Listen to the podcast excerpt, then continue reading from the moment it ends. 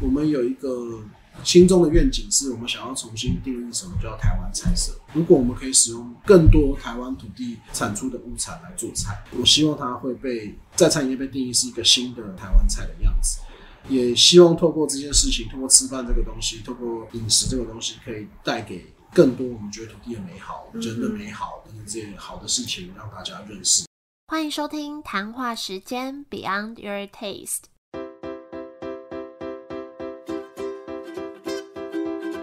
我是佩佩，谈话时间是我和 Irene 创立的美食平台，我们将会在这里挖掘美味餐点以外的小巧思与故事。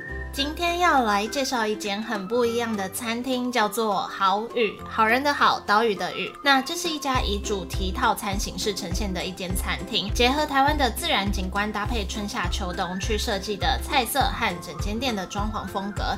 那我觉得老板的经营理念很有意思，等一下听就可以知道，它是融入很多层面的意义在这个品牌上面。那在这集节目的下半段呢，老板也跟我们分享很多创业的心路历程。我自己也有很多收获，那就请好宇的老板兼主厨 Ian 来跟我们分享。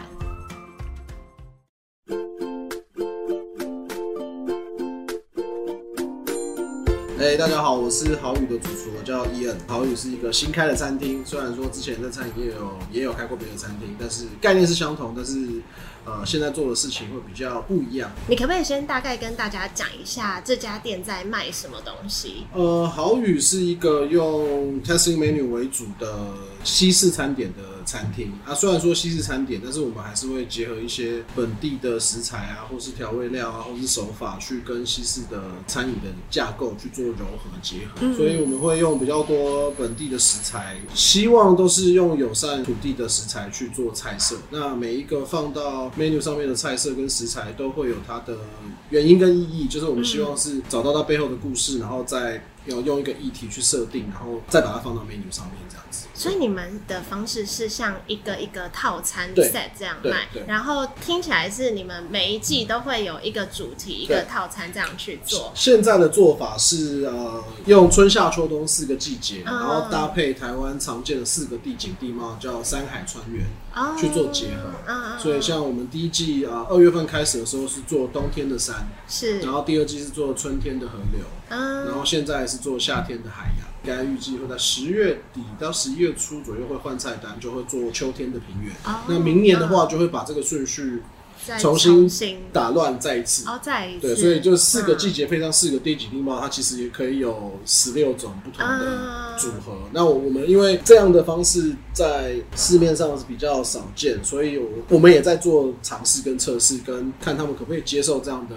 论述的方式跟食材呈现的方式，所以如果比如说我今年夏天没有吃到这个海的主题的菜单，下次可能就没机会了。对，但但但是我我们现在都还在探寻各种可能性，就是。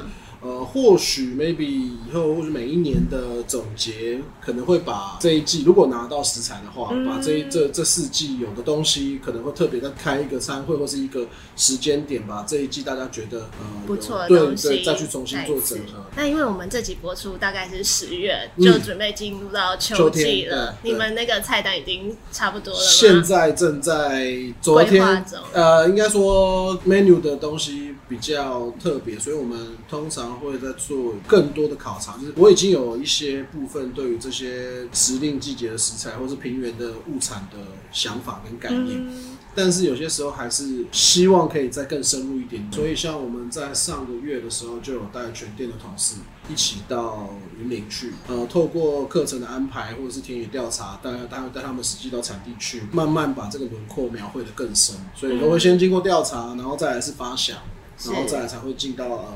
食物的测试，然后最后定案出来这样子。所以主要就是依照季节，结合台湾当令的食材，可是你会结合一点西方料理的手法，然后去呈现一个美美的一道菜这样。基本上我们的架构跟常用的呃技术技巧方面，还是以西式料理为主。嗯哼。但是有些时候，比如说呃呃，在呈现食物的方式或是味道，台湾人很喜欢。Can 香就是我们很喜欢把，比如红葱头啊，酱油这种香气是呃台湾人很熟悉的味道。那我们就会尽量在呃食物的流程当中多加了这个步骤。嗯嗯。所以在我们店里面是很常会看到。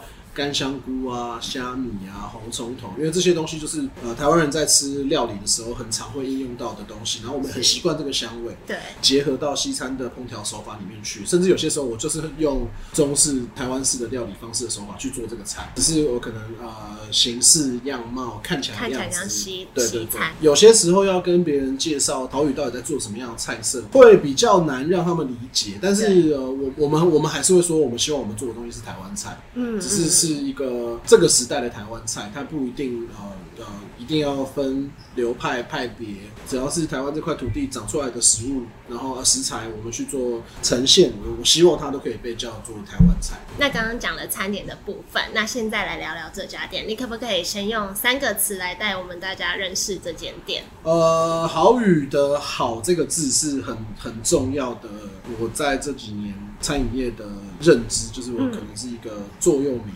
我觉得要有好的人，然后有好的食物，好的心肠。才有机会去创造好的食物，所以我觉得人好心好食材好，让这个餐厅有好事会发生。嗯，所以好语在取这个名字的时候，我们就让他用台语发音。后熟这两个字其实是好语的台语发音。哦，是啊，对，就是好事后，岛屿的语叫熟。哦，是哦，我不知道语叫熟。对，大家都 比较没有这样，比如说像蓝语，我们就会叫它蓝书。是哦，对对对对对对，岛屿就会叫都熟。原来如此。那刚好后熟这两个字谐音好像又好像。好事的感觉，所以我我我是期待，就是在这个地方。呃，我们用好的心心肠面对好的人生产出来的物产，然后把它做成好的食物，最后它会就会有好事会发生。所以你说要用词，呃，总归来说是一个好，但这个好会放在不同的地方上。第二个换选择？还是这就是你的整个中心思想？我觉得中心思想真的是好。下一个词，我我可能会给它是。分享，因为我觉得 share 这件事情，物产的分享跟消费者分享这件事情，不管是对同业也好，还是对消费者来来讲，都其实蛮重要。最后，最后，如果要说最后一个词的话，我觉得就是诚心或是诚意。我我是一个比较憨直的人，就是我我我比较老实的做事情。是，我们不想要去走捷径。那的确选择这个方式去做菜，在市场上不是一个讨喜的方法。可是因为看到。有这么多好的东西，还是会想要有这个分享的心意，然后用很有诚意的方式呈现给大家。总归来讲，这三个字都还是跟。好，好有关有有关系。对对对，那用雨，因为雨就是岛屿的雨嘛，就跟台湾这块土地有关系。呃，我我的上一个餐厅叫一号岛厨房。嗯，那我们当初上一个餐厅的成立的时候，其实也是希望这个餐厅是一个产地跟消费者中间的桥梁。嗯，那会叫一号岛的原因，是因为其实也是用这个岛的意象去去发展出我们想要用在地食材。雨这件事情是从一号岛这个地方衍生出来的。那迷信一点讲，就是过去我在开一号岛的时候，大家都会说，啊，那个好像听起来不是那么吉利，就是好像随时倒倒倒掉 对，所以，我我我们在考，也有想说要不要再把“岛”这个字放进去。嗯嗯。那不管是这个迷信的想法，或者是口语念起来的感觉，我们觉最后觉得就是用岛屿的语代表这个意义会更好，而且。它也比较符合我的性格，因为其实岛是在上面，你看得到的地方，雨其实是在下面，比较像是默默的在耕耘跟努力，所以用好雨这两个字去用岛屿的雨这件事情这个字去代表好雨现在在做事情，好像也蛮合理。真的有各层面的，对对对对，就是那个一个餐厅要有一个中心思想，这个中心思想其实是不断琢磨的，就是我们开店这么久，在餐饮业工作一段时间。呃，你会面对很多市场的挑战，然后大家对于你这个东西的 challenge，不管是概念也好，手法也好，那你不断琢磨完之后，我们后来发现，就是其实像我们现在这样子比较专注的做事情，其实是最重要的。是。那这个专注不一定会被看见，嗯，可是不代表不被看见，它就不能成就一座岛的。样貌跟轮廓，那你可不可以跟我们聊聊你在比如说设计这整间店的装潢的想法？因为我第一次走进来嘛，我想说你们做类似防疫单引领嘛，但是我又觉得走进来不是像高级的感觉，而是有带有一点温馨，可是又很有质感。我们承接这个空间，其实是有很多故事，嗯，但其实它原本是另外一个餐厅。那在呃一起要做这个新的计划的时候，我们觉得这个空间没有不好，但是只是怎么样赋予它新的想法跟概念。所以我就把就的确像你说，因为呃一号岛厨房在过去在业界我们在做的事情。就是比较像是 neighborhood restaurant，就是一个比较居家的 dining 的餐厅，所以温馨温暖这件事情对我们来说其实是很重要。嗯，所以我们我们才刻意把这个空间透过不同的人跟软体，就是我跟我太太主要主主理这个空间的概念，所以我们希望让大家进来感受到的是温度这件事情。在选材上面，刚好它。符合我们要的调性，它留了很多木质调的家具，对，然后呃空间也是比较不是那么亮的色调的的颜色，然后加上这些温暖的黄光，然后像现在白天我们在录音的时间，其实是有阳光洒进来的，所以我我其实很喜欢这个空间目前现在的样貌，对，只是我们透过呃不同家具的摆设跟呃选择，比如说桌面上的橙色的方式去强调，因为我们知道我们的硬体没有这么好。它的空间不是一百分，嗯，所以我们希望让它的感觉是越简单越好，嗯，然后让大家可以把目光跟重点焦点再放到桌子上面呈现的餐点的样子。所以你说进来的时候，的确这个木质调系跟这个的感觉会让大家是有一个温暖的感觉，那也是我们。本来它就有的特色，那其实也符合我们刚刚你们想要营造的风格。然后在外部的空间，我们就再用更多的植物，然后每一季的，比如说这一季做做，对啊，很有感觉，就是天花板都是那个网子啊、贝壳什么。就是每一季在不同的主题下面，我们就会去做这些成色的改变。好好祈求天会变怎样？啊，可能会有很多稻子啊，我想 变成在地上这样金黄色的稻子。不知道我，因为其实老实说，这些事情对我们来说都是第一次的尝。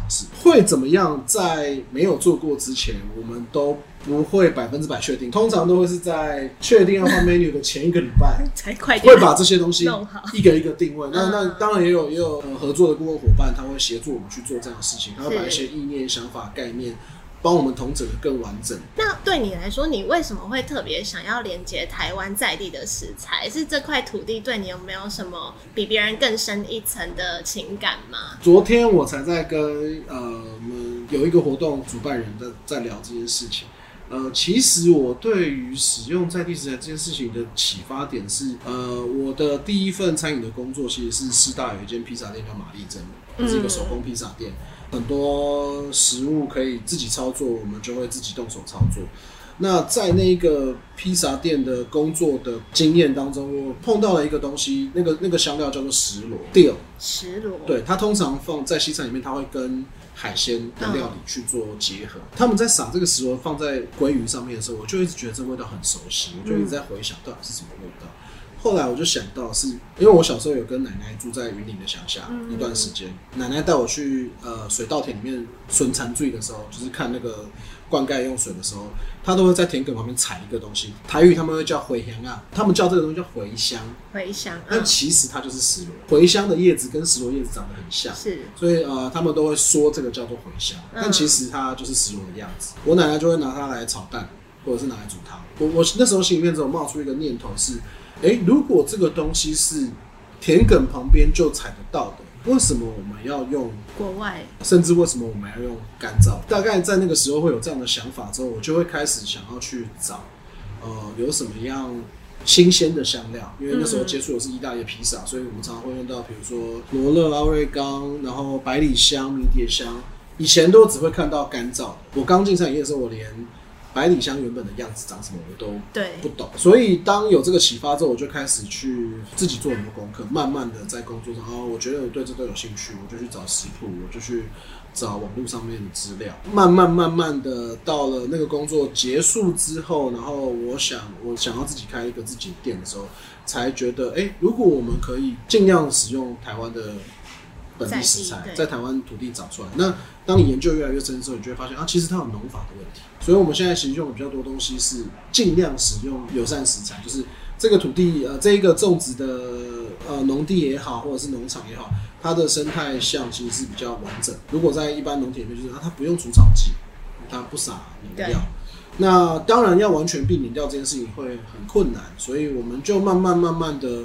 找那这段时间，其实好雨的成立，某个程度上也是想要让大家认识更多现在正在这样子做的农友，或者是这样的物产。如果你在吃饭的时候可以了解这件事情，然后多做一个选择的话，或许你可以透过吃饭这件事情，真的改变很多事情。是，所以那个是我啊，你说为什么要使用这个东西？从最一开始就真的只是一个我对于某个味道的熟悉，然后他的想法很单纯，就是啊，有本地产的，为什么要用进口的？那如果有新鲜的？为什么一定要用干燥的？对，那说到这个，就有看到你们有入围那个绿色餐厅指南，说二零二二评鉴最有潜力的新餐厅。那就像这两年又加上疫情，你觉得呃你在实践这个绿色宣言的过程，有没有遇到什么挫折，说或是比较有挑战的地方？我倒觉得这两年的疫情对于餐饮业也好，对大家也好，都会很辛苦。嗯，但是反而是我们在操作这个土地认同的议题的时候。因为这两年时间停下来不能出国，我反而觉得有很多台湾的人，他们会透利用这段时间去看到更多台湾的好。是，所以呃，跟两三年前我们在做这样的事情的时候，消费者的认同感也好，或是他们对这东西的认识跟了解，其实比我们想象中。还要再好更多。其实我后来发现，对于已经在实践这样的店家也好，有有拿到绿色餐饮指南的的各种各个店家也好，我觉得这对他们来讲都不会是困难，是因为他们那已经是 daily 日常养成的习惯，要用这样的方式。的确要做这样的事情会很麻烦，因为你可能光要跟供应商的联系，你。就要打很多电话，但是因为你已经习惯，说说真，我们也习惯，我们做这件事情做蛮久。嗯，呃，律师餐饮指南是在疫情刚开始的时候，两年前他就在问我说：“哎，你们要不要？”我是说：“啊，我我我一直觉得我好像不是那么的百分之百，好像在做这件事情。”就后来他跟我说：“其实没有啊，你就是在做这件事情啊，你为什么就就就做了这件事情？那也很幸运的，就是今年的。”的评鉴呃有入选两个名额，虽然没有得奖，但是我觉得这是一个对对对对对对，一个是最有潜力的新餐厅，另外一个是年度最佳主厨。我想说我才就第一，就还好不是我得啊，是别人得啊，不然我也觉得有点有点不好意思这样子。对。可是你以前不是餐饮背景的，对不对？你这些都是自学，自学 很厉害哎，怎么怎么学的啊？没有没有，就简单的说来也惭愧啊，就是说真的，如果要我。有自信的告诉大家说我会做菜，我觉得是这几年的事情。嗯，其实就是进到餐饮业有这个概念，然后我是念化工出来的，但虽然我毕我们后来也没有把这个学历结束，就是完成的拿到。因为家里在一直在做食品相关的产业，所以我在大学快要毕业的时候，那段时间就一直很迷惘，我到底要做什么？但是我看到我的学长姐们或者我的同学们，他们正在经历的事情，就很清楚知道说，我不会去做化工接下来的出路，因为他们可能都在半导体啊这些工作，那个工作形态不会是我喜欢的。所以其实我在延毕的那段时间，就一直在思考我想要做什么事情。那就心里面就冒出一个念头是，啊，我好像蛮喜欢跟人接触的。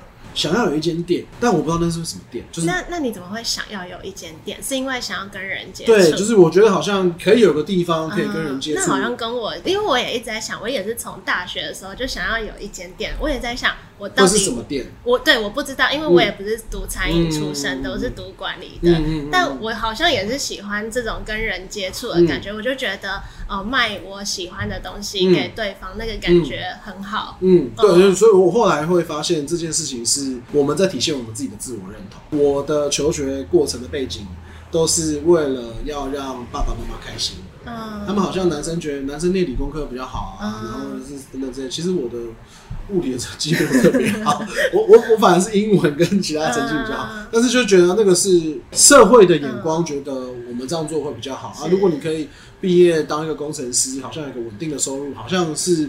符合这个社会的需需求跟期待，对。但是我就在那个过，这我就觉得，哎，我我们家一直都在做食物相关，所以我其实很年轻的时候就常常跟着爸爸妈妈去送货，会遇到餐饮业的人。虽然我不知道他们在做什么，但是就会跟他们接触，大概了解这东西的轮廓是怎么样。所以我想要就业的时候，我就一直在思考，我到底要做什么事情。就是我不可能去做工程师，我也不可能进到科学园区去工作了。那我好像觉得，我的人格特质好像是适合跟人家来，就是互动、交流、来往。Maybe 餐饮业是一个适合的方式。我甚至有想过要不要去当业务，嗯，我都有想过这件事情。但那时候想说，啊，不管怎么样，就是如果餐饮业有有可能的话，或者业务有可能，那我就先选一个，至少要先进到这个产业试试看嘛。所以退伍的第二天，退伍的两天，我就我就进到餐饮业工作。我那时候想法很简单，是我不知道要做什么餐饮业，但是如果我要想要做餐饮业的工作，我总是要看看对餐饮业会长什么样子。所以我就从一个外场的工作人员开始工作，然后。呃，那个职涯结束大概三年半的时间，我就变成管三间店的外场经理。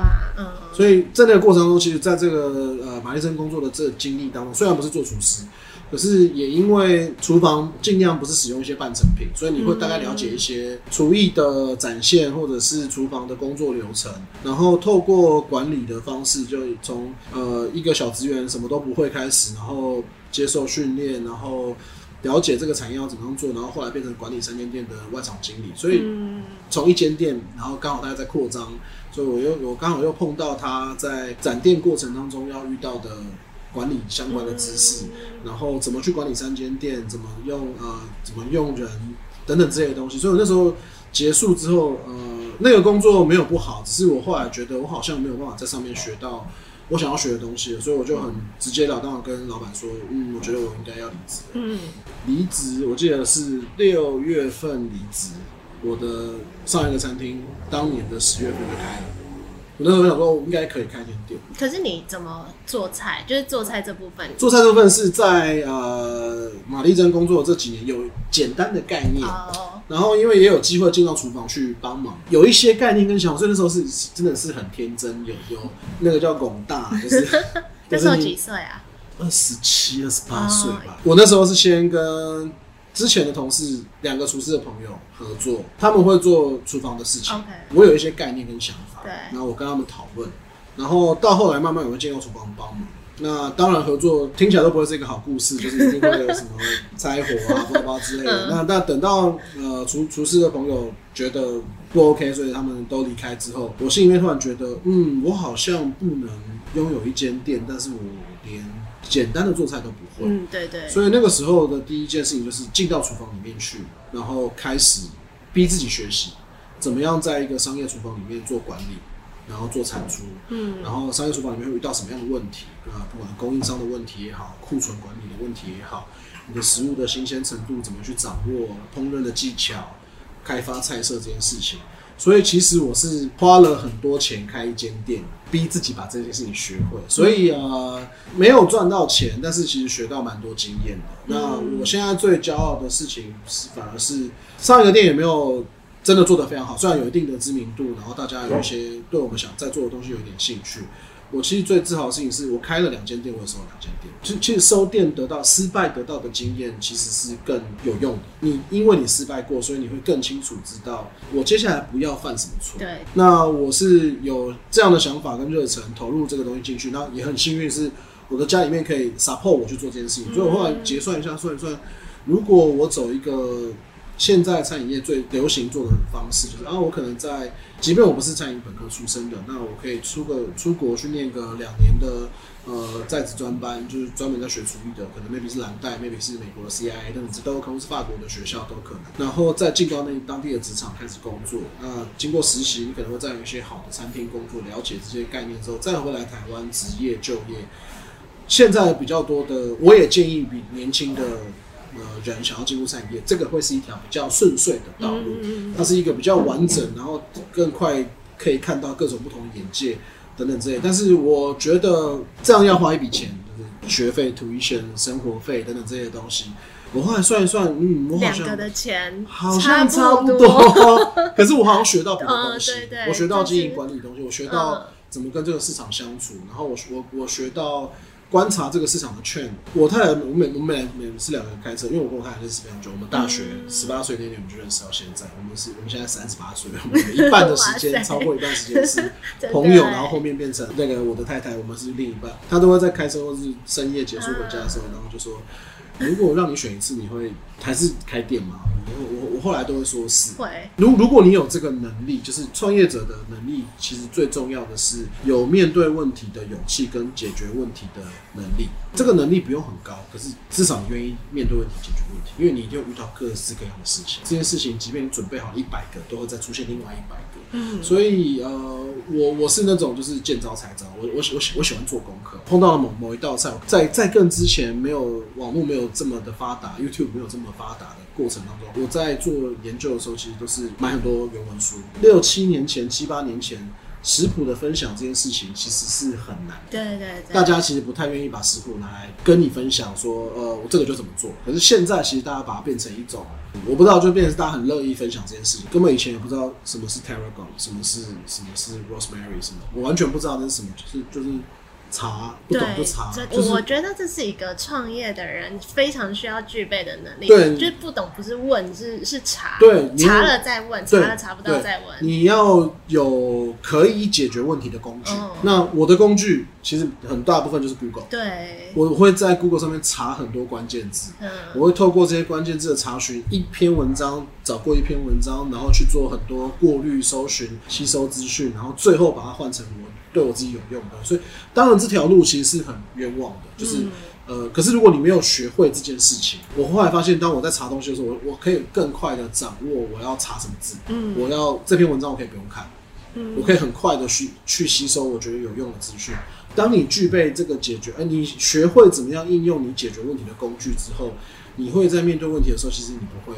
那么害怕，对，没错。然后再来就是，当你有在业界一段时间，你会有更多的人脉的建立，嗯，那你会认识更多同业，其实同业也可以帮你解决很多问题。是，所以简单来说，是我对于如果真的有要餐饮创任何创业也好，就是勇于面对问题的的勇气很重要，然后那个傻劲很重要。嗯，可是。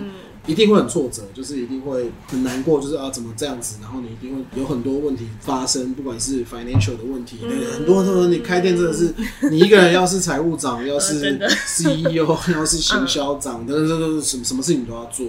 可是你会在学习做这件事情的过程中学习到更多东西，然后你会更认知，嗯，我不是这个专才。如果我今天真的要做，我想要把我的产业事业扩大的时候，我一定需要有一个，比如说行销的。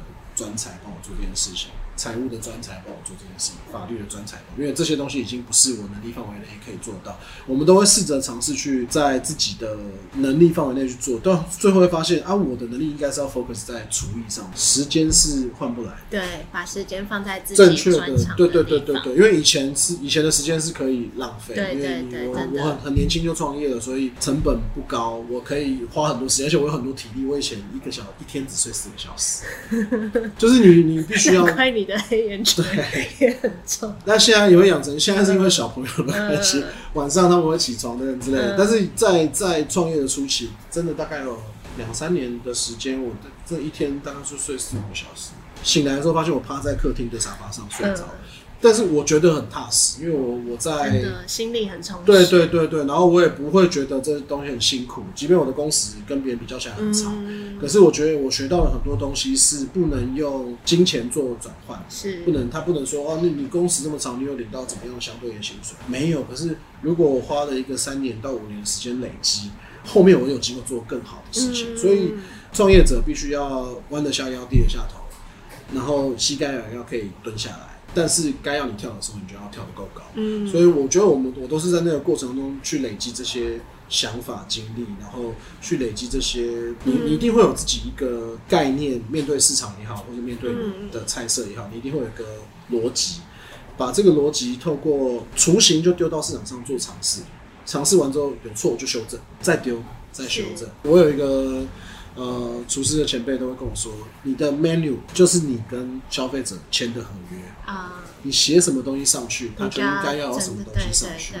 你不能这样写，但是不是这样做。是，所以我我我觉得这个很重要，这个真的是考验我们自己。讲的蛮好。对，就是就是那个最后都是，所以我才说还一定要人好。所以呃，我我不会去一定要求要有什么有机认证啊。如果跟农友合作的话，我更希望是我直接到产地去。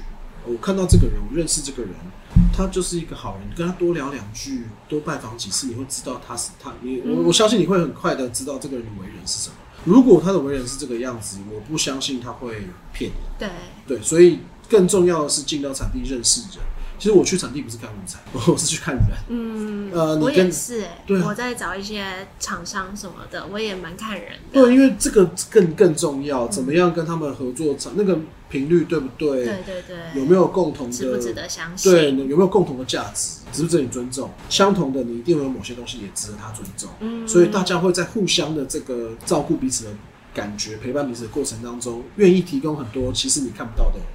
帮助，对我我觉得这些东西比你买到同样的食材更便宜还要来的重要。对，就是那个人的价值是我我们在好语要做，是不是我一直以来我的核心价值的这个人心的好跟人温度这件事情是很重要的。我我我很开心，就是你走进来有感受到，觉得这是个温暖的地方，因为我我觉得。同事们怎么去服务这些事情，我们也有琢磨过。我们希望他们用什么样的方式跟消费者做互动。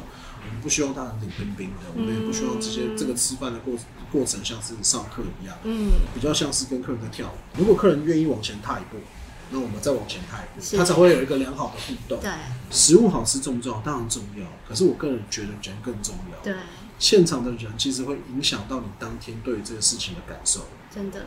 我我不觉得我们每天做出的餐点落差会非常大，可是你会真的今天的氛围不好的时候，就会得到客人的 feedback 说嗯不行，那就会客诉。有时候如果不一定那么好吃，但服务好也会觉得很对。那因为最后最终最终最终，餐饮业要提供给消费者的是体验，食物其实不一定是主角。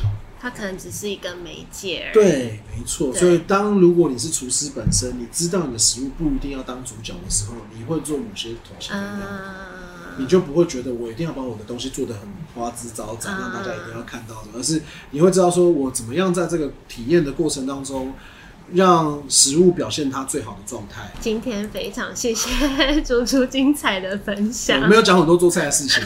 对啊，前面讲一半一半。对啊，就是因为我我我觉得真的是心态真的很重要，那个勇气真的很重要啊！不管是你面对你要进到一个不是完原本的舒适圈的状态的勇气，或者是当这些挫折过来。你怎么样解决这个问题？我我说真的，我们我们曾经负债很多钱啊，但是就是想办法拼啊，就是那个是我们自己造成的结果，那你就好好的把它完整嘛。所以你在做这件事情，即便很辛苦，你就不会那么多抱怨。嗯，呃，与其有时间抱怨，不如花时间把它做好，对，把它解决问题。我觉得。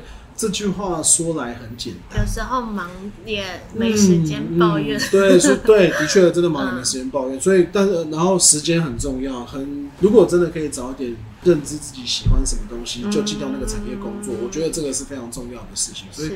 他不是说真的，我可能还可以讲三个小时。但是 我我我觉得他真的不是那么容易。但是你真的要培养自己有这个能力，跟不管是嗅觉也好，去观察，然后去从过程当中学习东西。真的，什么机会是给准备好的人？这件事情，他不是开玩笑，他是真的是这个样。那什么叫做你准备好？没有没有准备好的一天。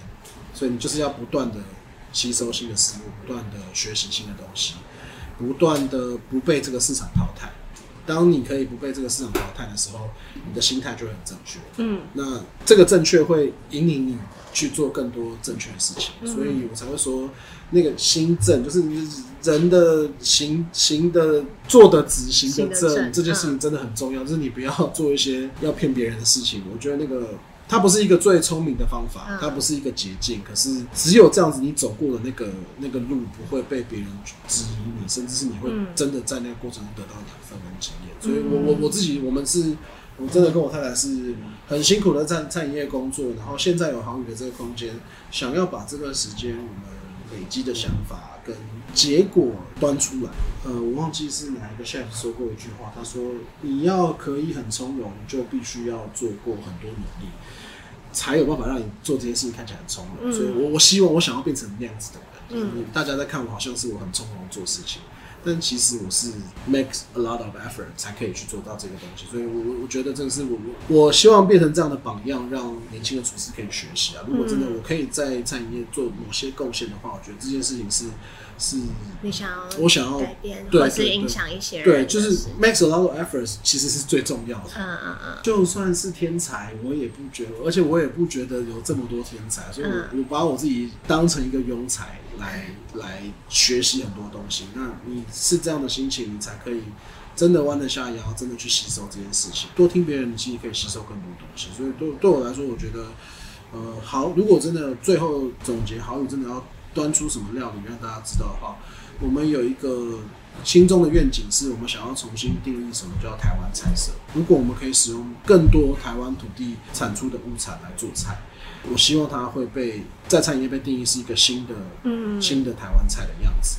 也希望透过这件事情，透过吃饭这个东西，透过饮食这个东西，可以带给更多我们觉得土地的美好、人的美好等等。这些好的事情让大家认识。说真的，我们就是一个载体，跟跟媒介。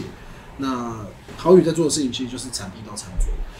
那我们更希望好宇变成一个启发、一个原因、一个理由、一个借口，再让大家吃过好宇的餐点之后，愿意回到。Menu 上面讲的那个产地去看看，这样蛮有意义。对对对，这是这是我们想做的，对想做，然后也是目前的中心思想。因为我们的确看到很多好的人、好的事情、好的作物、好的东西在土地上发展，可是好像他们也做得很辛苦，因为没有人看到他们。那可不可以透过好语发挥我们部分的影响力，让大家理解，而且这个很棒，然后他们愿意去那边看看，这样。谢谢，不会，谢谢，不会，不会。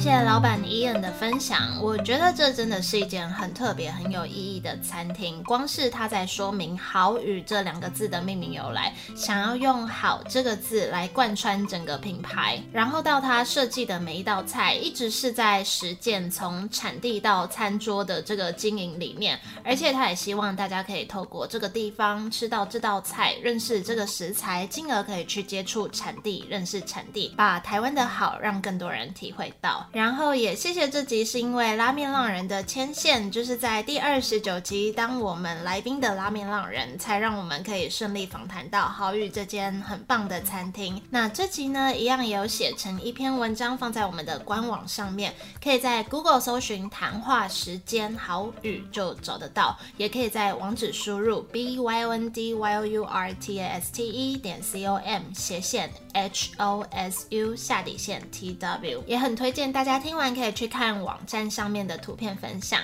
那今天就到这里，谢谢大家的收听。如果我喜欢这集的分享，喜欢好雨这间餐厅的话，也欢迎把这集节目分享出去给身边的朋友听到。那也欢迎追踪我们的 IG 或是在 Apple Podcast 上面留言给我们五颗星的鼓励，让我们知道你的想法。我最近也希望这个节目在介绍的餐厅可以更多元一点。那我们也开始在计划明年度要访谈的内。内容跟主题，我自己很期待，也希望带给大家更多更好的内容。那如果有什么想法或心得，或是觉得我们节目可以在做得更好的地方，也都欢迎来跟我们说。那就下周四再见喽，拜拜。